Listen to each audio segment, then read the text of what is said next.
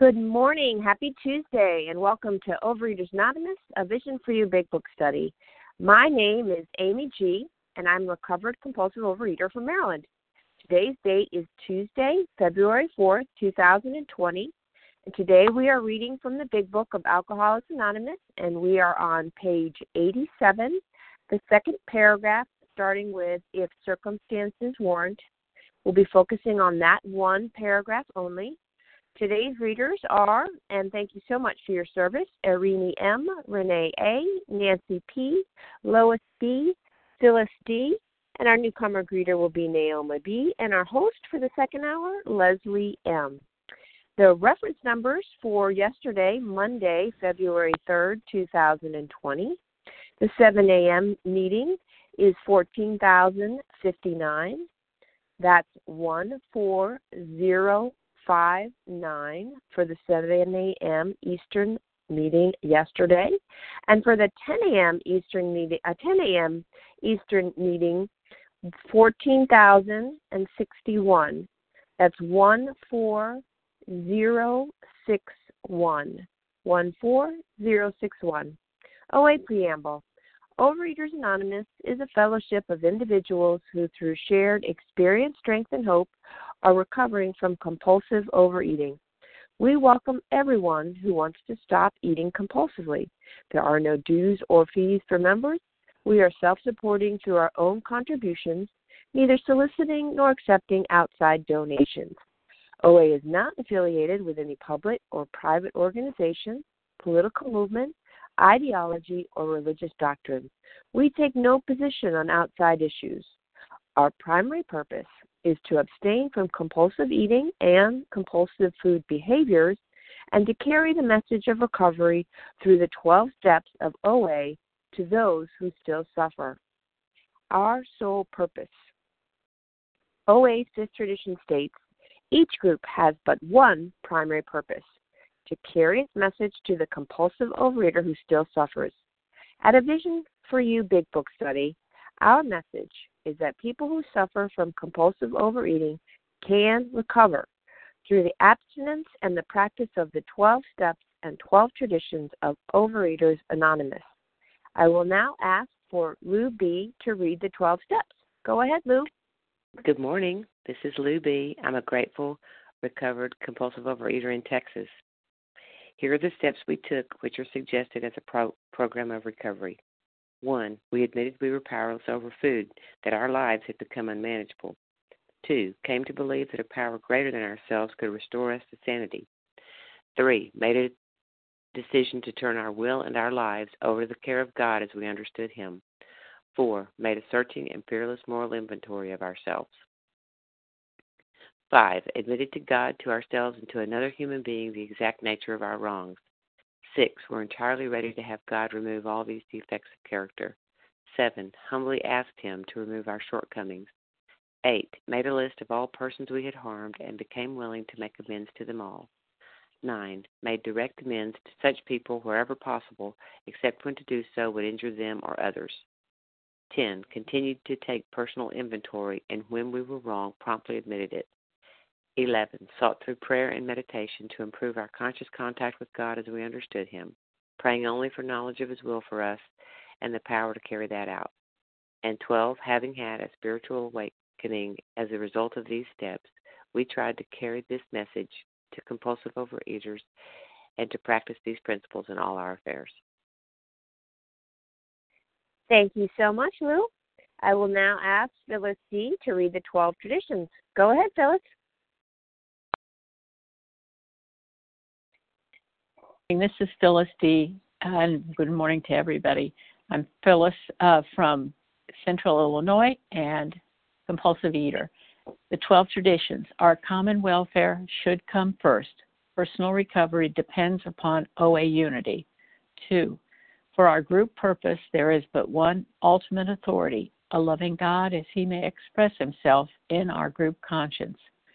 Our leaders are but trusted servants, they do not govern.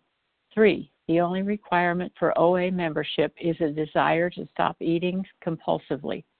Four, we, each group should be autonomous except in matters affecting other groups or OA as a whole.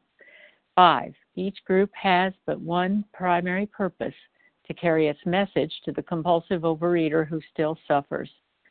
Six, an OA group ought never endorse, finance, or lend the OA name to any related facility or outside enterprise, lest problems of money, property, and prestige divert us, divert us from our per- primary purpose. Seven, every OA group ought to be fully self supporting, declining outside contributions. Eight, Overeaters Anonymous should remain forever non professional, but our service centers may employ special workers. Nine, OA as such ought never be organized, but we may create service boards or committees directly responsible to those they serve. 10. Overeaters Anonymous has no opinion on outside issues, hence, the OA name ought never be drawn into public controversy. 11. Our public relations policy is based on attraction rather than promotion. We need always maintain personal anonymity at the level of press, radio, films, television, and other public media or of communication. 12. Anonymity is the spiritual foundation of all these traditions, ever reminding us to place principles before personalities.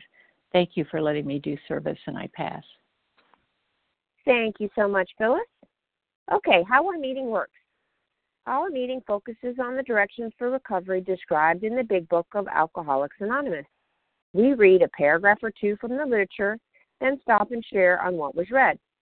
Anyone can share, but we ask that you keep your sharing to the topic and the literature we are discussing, and that you keep your share to approximately three minutes. If you go over, you'll hear me say time. Singleness of purpose reminds us to identify as compulsive overeaters only. Our abstinence requirement for moderators is one year, and for readers is six months. Again, there is no abstinence requirement for sharing on topic. This meeting does request that your sharing be directly linked to what was read. We are sharing what the directions in the Big Book mean to us. To share, press star 1 to unmute. Once you are done sharing, let us know by saying pass, then press star 1 to mute your phone. In order to have a quiet meeting, everyone except the speaker's phone should be muted. Today, we resume our study in the Big Book. We are on page 87 on the second paragraph, and I'm going to ask Irini M. to get us started. Go ahead, Irini. Happy to hear from you. Yes, thank you, Amy, for your service. Um, good morning, my spiritual brothers and sisters. My name is Irini M., and I am a grateful, recovered, compulsive overeater. Thank you, God, always giving credit where credit is due. If circumstances warrant, we ask our wives or friends to join us in morning meditation. If we belong to a religious denomination which requires a definite morning devotion, we attend to that also. If not members of religious bodies, we sometimes select and memorize a few set prayers which emphasize the principles we have been discussing. There are many helpful books also. Suggestions about these may be obtained from one's priest, minister, or rabbi. Be quick to see where religious people are right. Make use of what they offer. And um, good morning once again. Um, so it's about it's amazing that there's so many prayers that emphasize the spiritual principles in this book and i'm so grateful that there are other books as well that are available that are inspiring. And what is it that I am seeking that feeds my soul when I seek guidance, direction, and healing? And it's that connection with God to be in His presence.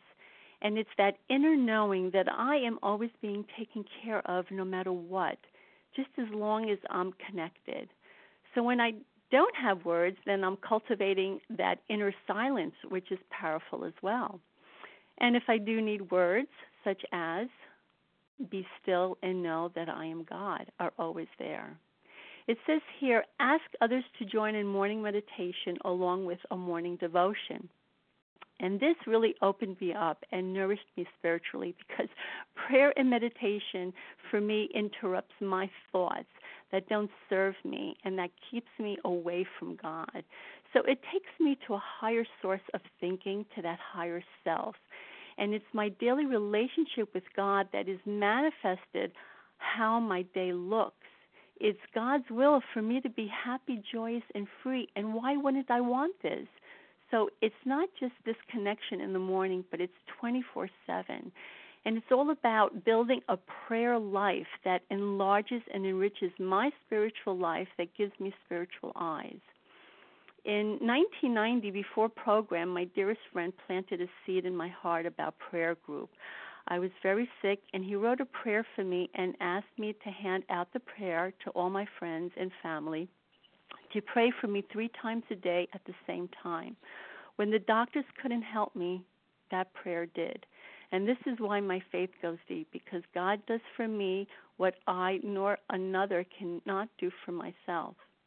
Group prayer is really powerful. And when I entered program, I also joined a prayer group for years. We would ask for forgiveness and give praise to all our blessings, and we would lift one another. We would pray peace for the world, but most importantly, how the Word of God was placed in our hearts and have it manifest in our daily living. And this is prayer in action. You know, a group also is is um, is also a form of accountability to be centered in God consciousness. And it's all about our interior life and being in communion with God and cultivating our inner life of love and peace. And when we go to any lengths to do that, we can also ask for guidance from religious figures by having an open heart and mind and make use of what they offer. So it's a journey of spiritual progress, not spiritual perfection. Thank you so much, and I pass. Thank you so much, Irini, for sharing. Okay, so who would like to share on what was read? And if you haven't shared Melissa. in a couple of days, we'd love to hear from you. Melissa Dana M. from Harrisburg, Pennsylvania. Nancy P. Claire M. Nancy from the UK. Was that Nancy P. as in Paul or T. as in Tom? Nancy P. as in One Trick Pony. Yeah. Okay, Nancy P. And that's all I've got. So Barbara E. All right. Barbara E. I Dana know there's a few other people I missed. So if you could chime back in, that would be great. Dana M. Dana, I got you. Lesa B. Lesa B. I can take a couple more. Who were those folks I missed? You all came in at once. I didn't hear a thing. Say that again. Who was that?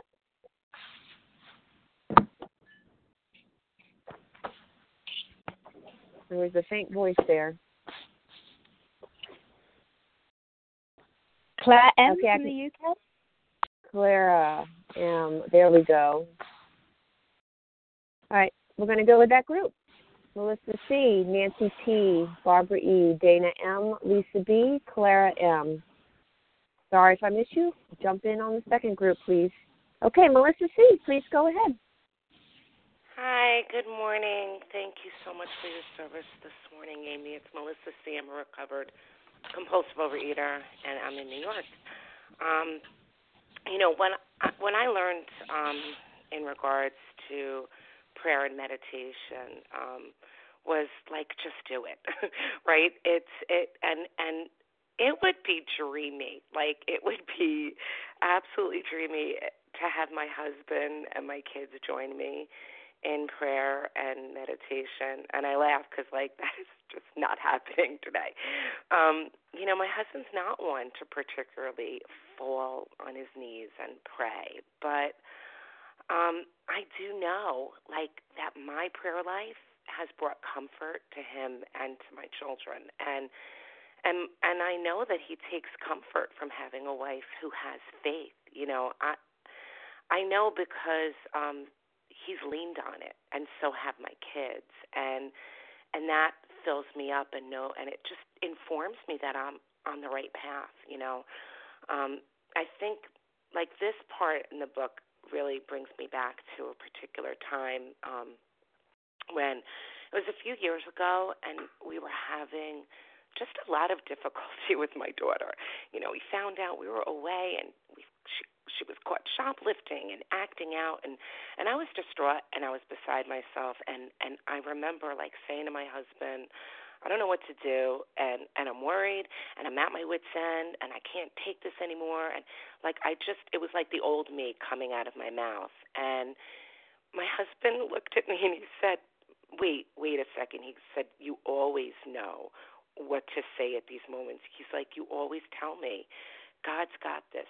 This universe has a beautiful plan for our kids and we don't have to worry we don't have to be afraid and and he repeated for me in that moment word for word what i had been like saying over and over thinking that it was falling on deaf ears. And i realized in that moment that my recovery had nothing i mean it was great that i was lost weight. That was awesome because we were away on a vacation. I was feeling good in a bathing suit. But really, what it was was that I was bringing comfort and faith to my family. And when he said that to me, um, I looked at him and I said, like, do you want me to say that to you now? And he said, yes.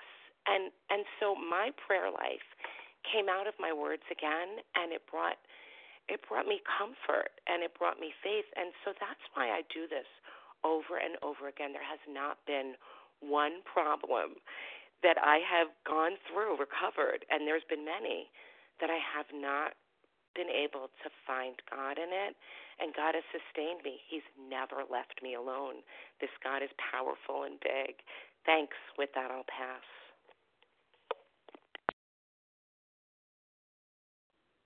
Perfect timing. Okay, Nancy T., you're up. Please go ahead. Hi, this is Nancy P. from West Newton, Massachusetts. Thanks for letting me share. Excuse me. So, um, in the Poole household, nobody but Nancy is interested in a higher power. So I don't go there for um, any sort of companionship in my endeavors. But um, there's no and there's no conflict because I don't try to I don't go there and I don't ask them to come to me for it.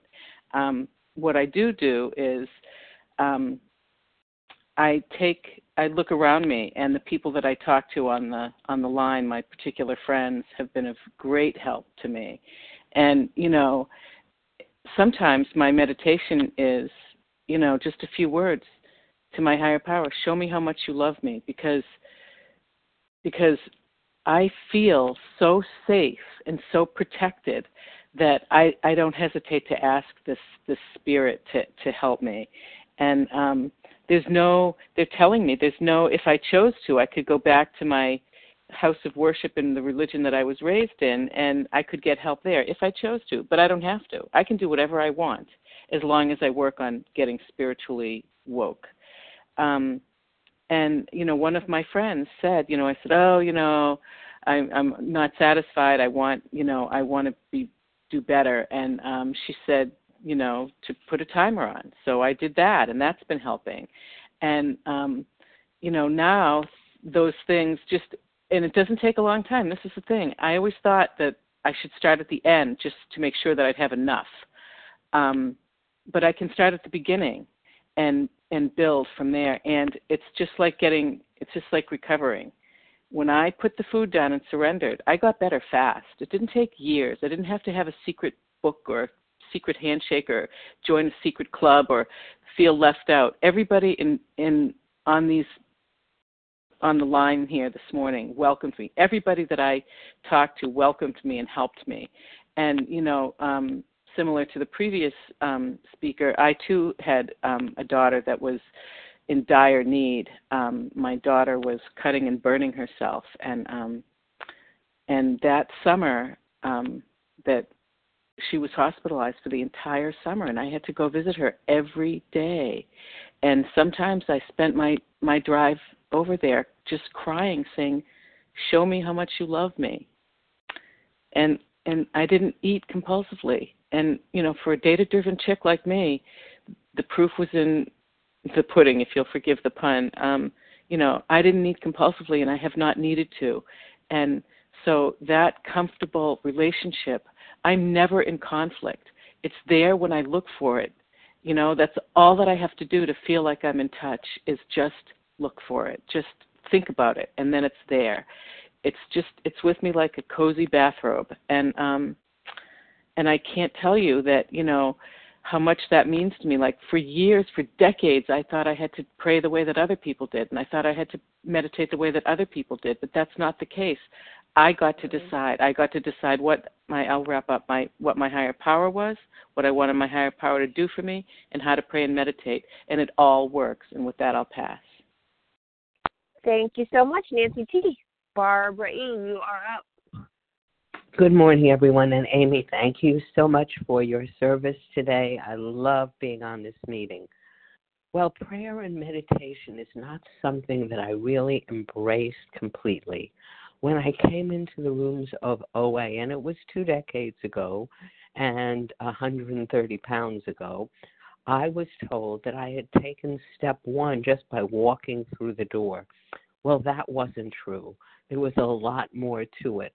I had to be willing to be powerless, to admit to be to admit to it and to seek God's help. And that's where it came in. So when I did all the steps and I did them exactly as I was told to do, I didn't modify them. I didn't say yes, but, or maybe, or can I skip this one? I did exactly what I was told to do.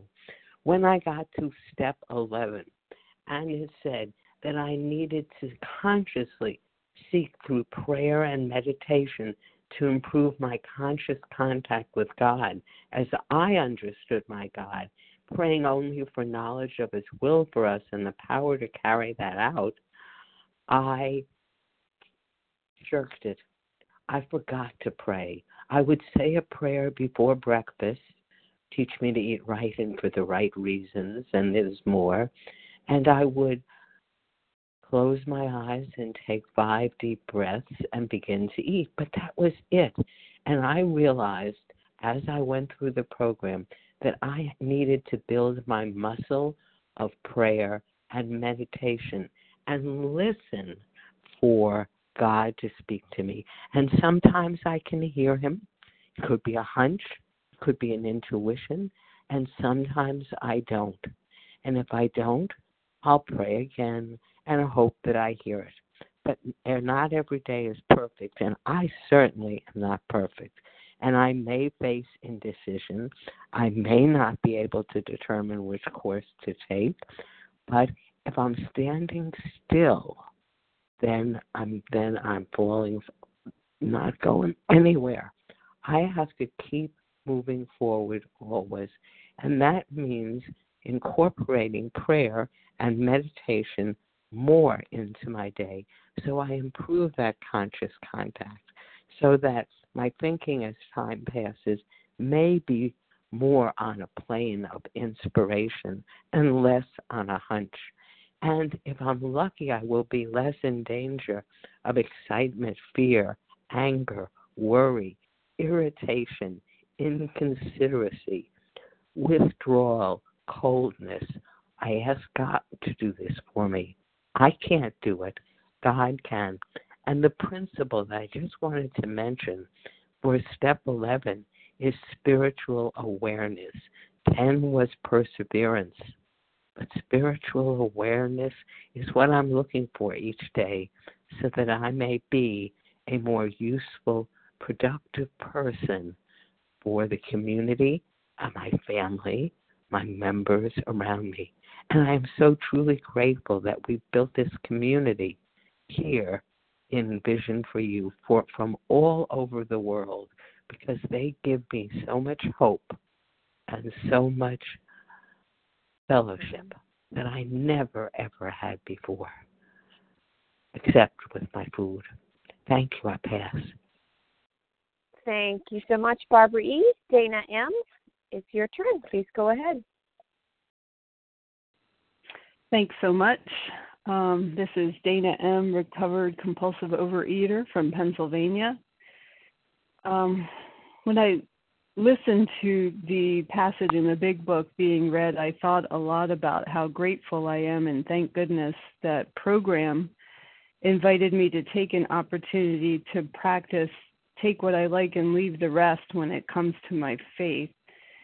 Um, it's been just in the last few years that I found a spiritual community that I'm in alignment with, and I shudder to think uh, what would have happened if I swore the whole thing off in terms of my spirituality. Um, simply because I disagree with one particular component, or perhaps I'm putting um, personalities before my principles. Also, obviously, a recovery concept uh, that really bleeds into my whole life. Uh, now that I've found a place where I feel like, you know, I can be genuine in my faith, um, it blesses me all the time. I think about step 12 uh, with the service and the opportunities uh, to be of service to God's kids outside of the rooms and in all of my affairs. So I'm so glad I used my will properly in that area and uh, with recovery, quote unquote, in my pocket, um, really made a journey to find to to really find a way of uh, being able to get with others who have a similar belief system and feel genuine and feel connected and really feel uh, like I'm cultivating my spirituality on a daily basis, not just in the rooms, but outside of the rooms, to be of maximum service, not just to myself, but particularly with others. It really helps me to uh, take the focus off of myself and be less me centered. Thanks so much for letting me share. Thank you so much, Dana. Lesa B., you're up. Please go ahead. Good morning. My name is Lesa B. I'm a recovered compulsive overeater in Greenville, South Carolina, and I spell my name L E S A. There's so much in this paragraph, and I love all the shares. Um, well, I'll just say, share briefly. When I was newly recovered, I was sharing a 10 step with a recovered fellow, and she said to me, When I feel like that, I crave my higher power like I crave air.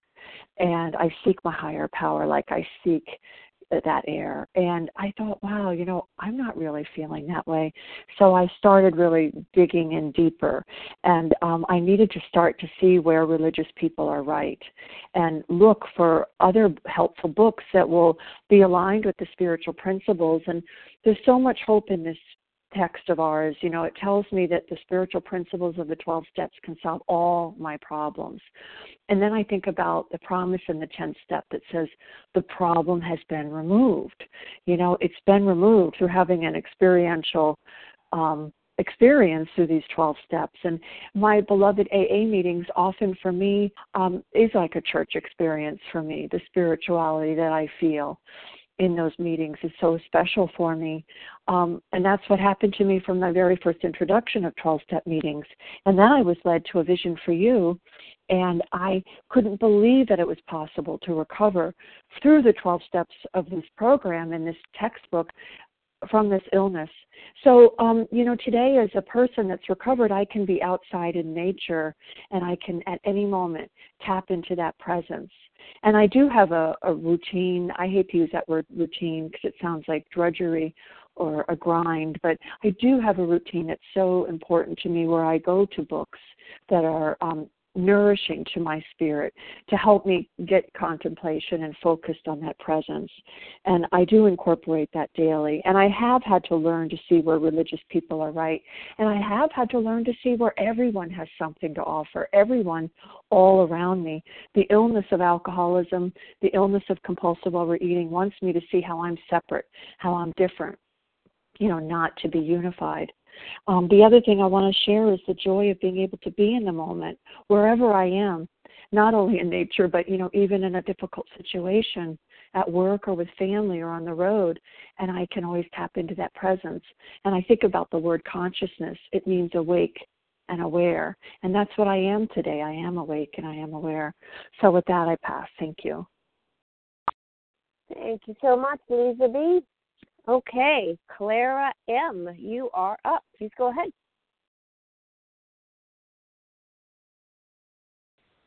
Hi, can you hear me? I can hear you well. Uh, hi, my name's Claire M. I'm in the UK. It's lunchtime here. Um, I am terrified of sharing. I'm very inspired to share by people on the line this week who've encouraged new people who haven't shared before. So this is my first time sharing, although I've been Welcome. listening for a few months.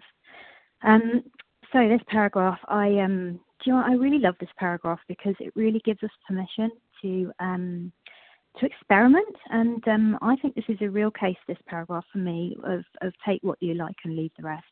Um, I come from a very non-religious background. Um, my father was particularly um, he wasn't agnostic; he was staunchly atheist, really. And um, when I first came to the program when I was 18 years old, I was I was um, pretty devastated, really, to hear it was religious, religious, or that's what I thought it was, the word God.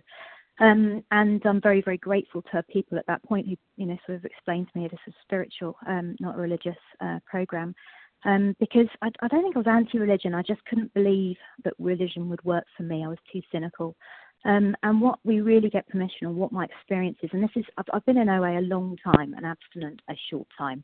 Um, so I, um, I've had many incarnations of recovery and various sponsors and trying to make other sponsors my higher power, their higher power. I've had Catholic sponsors, I've had Christian sponsors, I've had Buddhist sponsors, I've had a pagan sponsor, um, and I've desperately tried to make their higher power my higher power. And what I've really learned is that I can take a little bit of everything that resonates and works for me and um, I don't have to identify myself as any particular religion, but I can make use of what they all offer me in order to get closer to my higher power. And that anything that resonates with me and brings me closer to feeling connected and enthusiastic and inspired is something I can use. Um, I've just uh, with the with the wives and friends. I've got I've got three children, and um, they fluctuate in their participation in anything spiritual. I've uh, got an eight-year-old at the moment who um, formed a little God table, um, and um, and that's just beautiful. It's just lovely to see that she's got some sort of spiritual awareness because it's certainly more than I had at that age. And if that's a gift I can bring to them just by my practicing the program and getting well, then so be it. Fantastic. Um, I think that's all I have to share on that paragraph. Thank you for hearing me, and um, with that, I'll pass. Well, thank you so much for sharing, Clara. Welcome. Happy to have new voices on board. Thank you so much.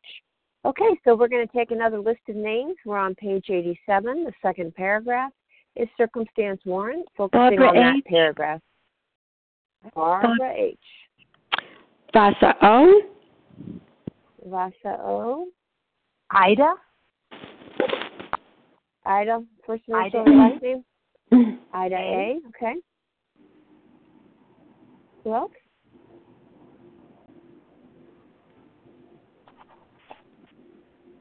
Anyone else? Judith R. Judith R.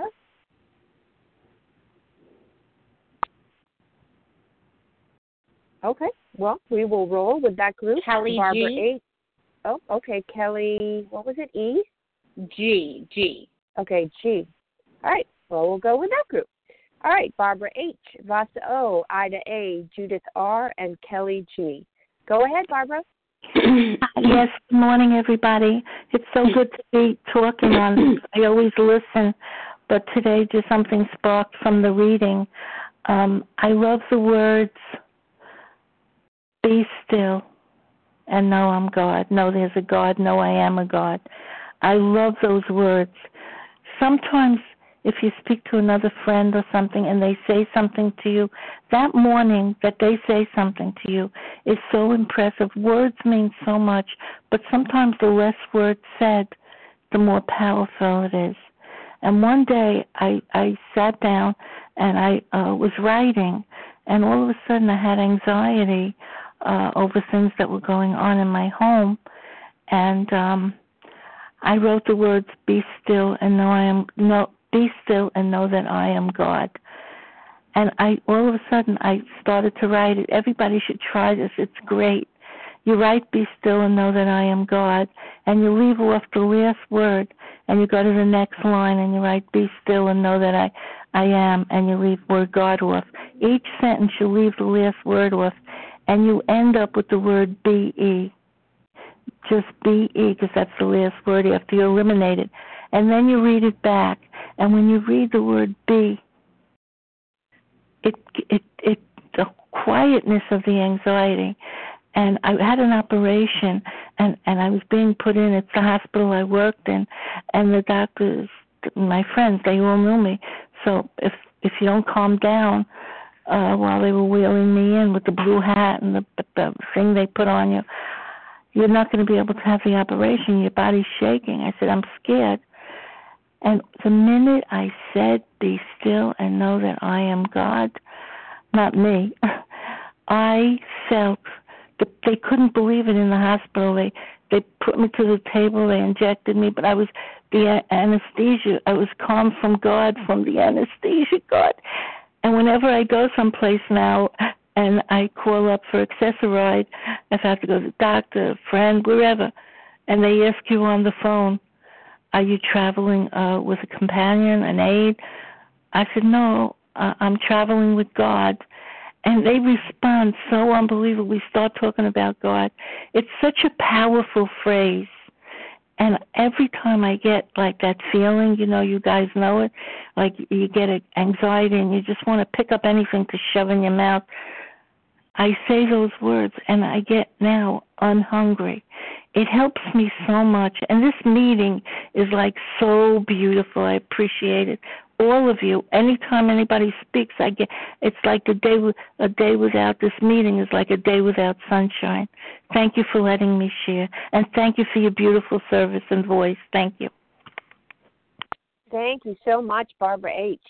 Vasa, oh, your turn. Please go ahead. Thank you, Amy, for your service, and Vasa, grateful, recovered, compulsive overeater, calling from Florida, and thank you for everybody's service shares at the meeting. I just I haven't stopped coming to the vision for you since it it it was uh, developed. So grateful. And anyways, uh, I I you know I did have a religion, and I also grew up. In, uh, so this is step eleven, prayer and meditation. I did have some religion, and I also grew up in a communist country years ago. So in school we taught there's no God. At home there was a God, so I was lot there was a lot of mixed emotions, mixture in my head about God. But it seemed like by the time I came to my first meeting, I was almost like an atheist. I really didn't believe it, and um, I I was craving in many ways. I remember I was craving for God, but I just didn't know how to find Him. And uh, I even before I came to my first meeting, years, you know, months before I found Overeaters Anonymous, I remember praying out loud to God, if you're out there somewhere, please show me where you are. And that was the end of it. You know, I reached out with my hand, driving the car with the other in, in my van, and I just left it there. And before I used to reach to God, that it was always, well, if you do this for me, then I'll do that for you. So that was that's it, it, that just happened only once in a while. So I had the gift of desperation. I was just so willing and ready to surrender and pray on my knees, you know, to God that you know. And I learned uh, um, through my sponsor. I, she 12 stepped me a little bit of the 12 steps, and I learned I had a disease. I had the allergy of the body, the obsession of the mind. I knew I had the obsession of the mind, but I did not understand the allergy. But, anyways, I was so ready and willing to surrender, and I became like I had that connection with God that moment through prayer and meditation. So, but for me, it has enlarged. Today, I mean, since then, I pray. This was like 33 decades ago. I have never stopped praying, you know, and I had to learn how to meditate and listen to God. And I and I remember being so embarrassed praying alone in the bathroom for many years because I didn't want my husband to walk in or, or the kids to see me. Then gradually, little by little, I started praying in the bedroom, whatever I I always get on my knees in the morning before we start the day the day. And now if my husband walks in, but now he knows not to walk in, or if he did, he'd say, Oh, oh that's my time. And he'd say, Oh, I'm sorry. But I have no problem with prayer and meditation. I know what God has done for me or what He's still doing for me. today, and I don't want to ever stop doing what I'm doing. Thank you, and I pass. Thank you so much, Vasa. Okay, Ida A, it's your turn. Please go ahead. Hi, good morning, everyone. Ida A here, compulsive overeater from Northern British Columbia. Thanks so much for leading us today, Amy. And thank you, everybody, for being here. It is shocking to me that almost 400 people every morning join this daily ritual. Shocking in a beautiful way. And that's a version of a daily discipline I now have thanks to all of you visionaries. For me, the area in reading today, be quick to see where religious people are right. I kind of had a, a giggle about that this morning because I can do that today thanks to all of you, thanks to having the food down, and thanks to having this daily discipline. I can see how wrong I have been. And so part of my daily discipline does involve many helpful books. Sometimes it's about a Deepak Chopra book. Sometimes when I feel com- completely distant from the creator, I pick up William P. Young and I read parts of The Shack, which was a book that absolutely changed my ability to see a true relationship with the loving creator. Sometimes I pick up the essential writings of Martin Luther King Jr., who was those are outside issues. Sorry. So so I um many helpful books, many helpful books. So what I love about this paragraph, it allows me to lean into the AA Big Book and utilize um, other spiritual giants that they're not alive any longer, just like Bill W., but they're alive in the words that flow across the page. And I gain so much more knowledge, wisdom, and I think I become a more compassionate person, a more loving person, a more patient person, a person less easily um, led to get hooked by distractions or by by times that I might get angry with something in the past. I can just meet it with patience and tolerance. So the AA Big Book has come alive thanks to you, wonderful visionaries, and so have other books this this section gives me permission on so many ways to go back to the faith of my childhood, which I never dreamed I would be doing. So I have much gratitude to all of you, and I really appreciate all of you being here. And continued love and blessings on your journey. I pass. Thank you so much, Ida. Pardon the interruption. Appreciate your share very much. Judith R., it's your turn. Please go ahead.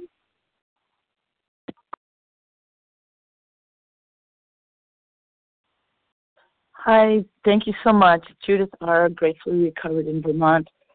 Um, I went from being an atheist on a bad day and an agnostic on a good day to being in love with God.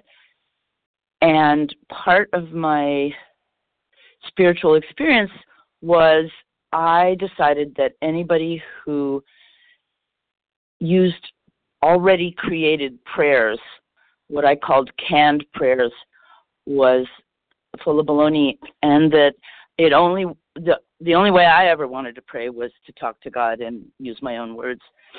And then I went on a wonderful retreat, a 12 step retreat, and um, had so much healing on this retreat. But the day the retreat was over, I woke up and I heard myself say, Who is there to say there's a God anyway?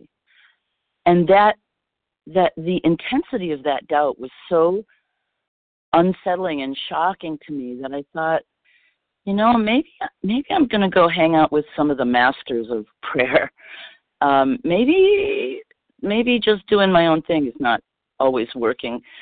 So um, I wound up using the Psalms a lot, and um, they give me so much comfort and wisdom and and all that good stuff. Um, so I'm just sharing that to to say that um, I do think we we sometimes shut off the good stuff because we we're afraid of it or we think it's not going to be good. But um, so I've been doing that for 30 or 40 years now, and it it's um, I just found a new church to hang out with, and turns out they use the same kind of thing, and I'm just um, I'm I'm sort of overwhelmed with how good God is. And with that, I'll pass. Thanks. Thank you so much. Judith R. Kelly G. It's your turn. Hi, Kelly G from Florida, recovering compulsive overeater. And um, yes, I'm grateful for this this reading as well. Um, I'm currently in the state of acting as if, faking it till I make it. And right now, I'm doing the action. And every morning, I wake up, I set my alarm, I plug into the meeting, and I write a letter to God. And um, not only do I write the letter, but then I write a letter back to myself from God. And for me, this is a new practice that I've started, and um, and it's really it's it's personifying a higher power for me and making it something because I think the biggest blockage for me was feeling like I was talking to a stuffed animal. And I would go through the motions and I'd say the prayers and I just didn't feel connected. And that has been the biggest blockage for me throughout my whole recovery journey. Um, but I hear all the shares and I hear all the hope and the transformation and what I seek so much from the food, from my meals, is the comfort. The comfort that everyone talks about that is fulfilled with a higher power. And that is what I crave so badly. Um, and so throughout the day, it's one of those things where it's so easy for me to believe that there's a higher power when things go well. It's so easy for me to, say, oh wow, that worked out perfectly. There's there's God. There's my higher power. It's when things hit the fan where I'm like, no, nope, there there's no higher power. Why is this happening to me? And so so lately, I've just been trying to give credit to God no matter what happens. Um, and I find that when I'm not aligned with God, it feels so much more yucky. It's like it, it puts me in check. God puts me in check and um yeah i'm just constantly seeking and craving and trying to absorb and listen to others and and do the footwork do the action. Because i know without action faith without works is dead. And this is a program of action. The last thing about the meditation piece which is uh very much work in progress to be still is like it makes me cringe because my entire day of unoccupied time is running for distractions. Distractions for me, myself, and I. And that moment of stillness, which is what I am running away from as fast as I can, it seems impossible. It seems impossible that my thoughts and my feelings are going to be too much for me. And then food will be the only answer, or rage will be the only answer. And um, and yeah, it's just thank you for letting me share. Thank you so much, Kelly. Okay, so we have time for uh, maybe two more shares. Who would like to chime in on page 87, second paragraph? Sally A. I'm sorry, who? Sally? Sally G- A. Ginger, Sally, okay, okay, so we've got Sally A and Ginger C. Perfect. Jen Z. Okay, go ahead. Jen, I'm not sure we're going to have enough time, but I will hold you there and see, okay? But we're going to go ahead with Thank you. Sally A and Ginger C. Go ahead, Sally. Hi. Hi, good morning everyone. Thank you for all the shares. Um I overslept, so I I heard about half the meeting, but I was so excited because believe it or not, this is one of my favorite parts of the big book uh about the dam. Religious people were right after all. Like, you know, I I almost didn't want to believe that. I don't know why I was so resistant since I was a kid um to get religious or to get spiritual. I think that was really the missing link in my life uh, I think food took over, and there was a force inside of me that was very resistant to give up the food, just like it's resistant to the spirituality. It's almost like a demon or something preventing me, or or something scared or something that's preventing me from from getting to the other side. It's kind of like the dark side going into the light. And um, you know, as I as I trudge along with you guys, and like the previous share, like act as if um, I notice how wonderful my life becomes instantly when I start um, praying and meditating. It's like magic almost. And it's made me a believer and it made me believe yes you know all the spiritual religious people i used to make fun of when i was younger and think they were full of crap like they weren't. They were really happy and and always smiling and always kind. And for some reason there was a part of me that didn't believe that could happen for me. Um and it's happening slowly. Um and i'm really grateful for that. And i remember i had a friend who i met at a gym a long time ago and um she was very spiritual very religious and very sweet all the time. And she had gone through such unbelievable tragedies like um she accidentally killed her two year old son you know by he spilling hot oil on him in her country. Um and this had, had happened like 20 years prior but she was so faith based and um always in such a wonderful mood. And and I thought to myself if that had happened to me I would have been suicidal. Like there's no way I would have survived that. And to see how this woman has grown spiritually and how it saved her life and how she spreads that it's like infectious her smile how happy she always was. So I think of her from time to time. And um I'd like to dedicate my share to her uh today because she really was one of those spiritual people in my life that gave me that little lit light of hope that you know this too I can be this way also and I don't have to go to the food. I can go into that light and feel that warmth that I needed all my life. So thanks for letting me share. With time to spare. Thank you so much Sally A. Ginger C you're up. Please go ahead.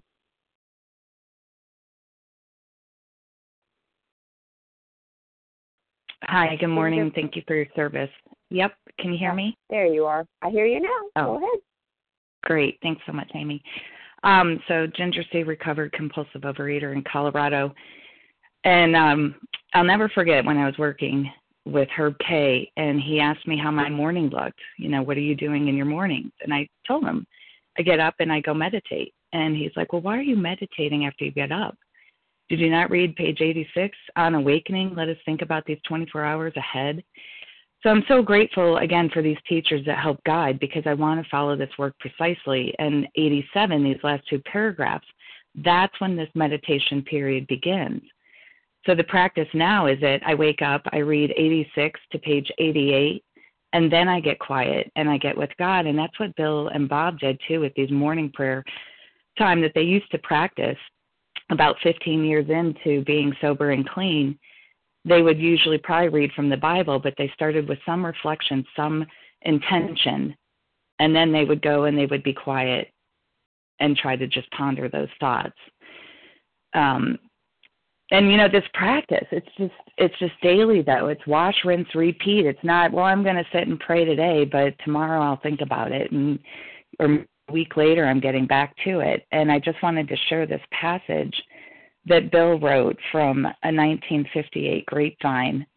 And um, he says, you know, if life isn't really going the way that you want it to go, the chances are better than ever that even we shall locate our trouble in our misunderstanding or neglect of AA Step 11 prayer, meditation, and the guidance of God. The other steps can keep most of us sober and somehow functioning. But step 11 can keep us growing this effectiveness, this understanding, this deepening. If we try hard and work at it continually, if we expend even 5% of the time on step 11 that we habitually and rightly lavish on step 12, the results can be wonderfully far reaching that is an almost uniform experience of those who constantly practice step 11. And with that, I pass. Thank you so much, Ginger C. All right, Jen C., I've got a little shy of two minutes if you'd like to go ahead.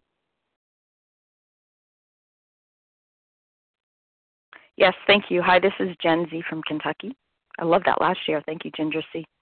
Um, I just wanted to touch on that last sentence uh, be quick to see where religious people are right, make use of what they offer. I have to say, I've heard a lot of shares about people who were agnostic or atheist coming into program, and I, I came at it from the completely different perspective. I was a religious zealot, and I made it my goal in life to um, try to convince you why your religion was wrong and mine was right. And um, I realized the side of uh, recovery that uh, people like me are probably uh, all over your fourth steps. And the reason why you um, find it difficult to see where religious people are right. And uh, it turns out, guess what, people? I was just as sick as you are. And, and the 12 steps really helped. It was really God's hand helping me off of my pedestal and ushering me into um, the bus with the rest of the bozos. Um, turns out I was just as sick as everybody else. I thought I had all the answers, and I thought it was my job to convince everybody else that I was right. And uh, it was it was humbling, and um, to realize that I don't have all the answers, and I can't even feed myself. So who am I to tell everybody else what to think? So I just felt like I needed to share that because I know that there are people who have a lot of, um, you know, feelings towards, uh, you know, religious people. But guess what? There's there's hope for us. there is hope for us, and uh, and it's called the Twelve Steps. And with that, I pass. Thank you. Thank you so much, Jen V. And on that note, we're going to wrap up the meeting, and I'd like to thank everyone who shared. Please join us for a second unrecorded hour study immediately following the closing. The share ID for today's meeting, 7 a.m., February 4th, 2020, is 14,067. That's 14067. We will now close with a reading of the Big Book on page 164, followed by the Serenity Prayer. Will Renee A. please go ahead and read Our Book is Meant to Be Suggestive Only? Good morning. This is Renee A. Recovered in Tulsa, Oklahoma. Our book is meant to be suggestive only. We realize we know only a little. God will constantly disclose more to you and to us. Ask Him in your morning meditation what you can do each day for the man who is still sick. The answers will come if your own house is in order, but obviously you cannot transmit something you haven't got. See to it that your relationship with Him is right, and great events will come to pass for you and countless others. This is the great fact for us. Abandon yourself to God as you understand God Admit your faults to Him and to your fellows. Clear away the wreckage of your past. Give freely of what you find and join us. We shall be with you in the fellowship of the Spirit, and you will surely meet some of us as you trudge the road of happy destiny. May God bless you and keep you until then.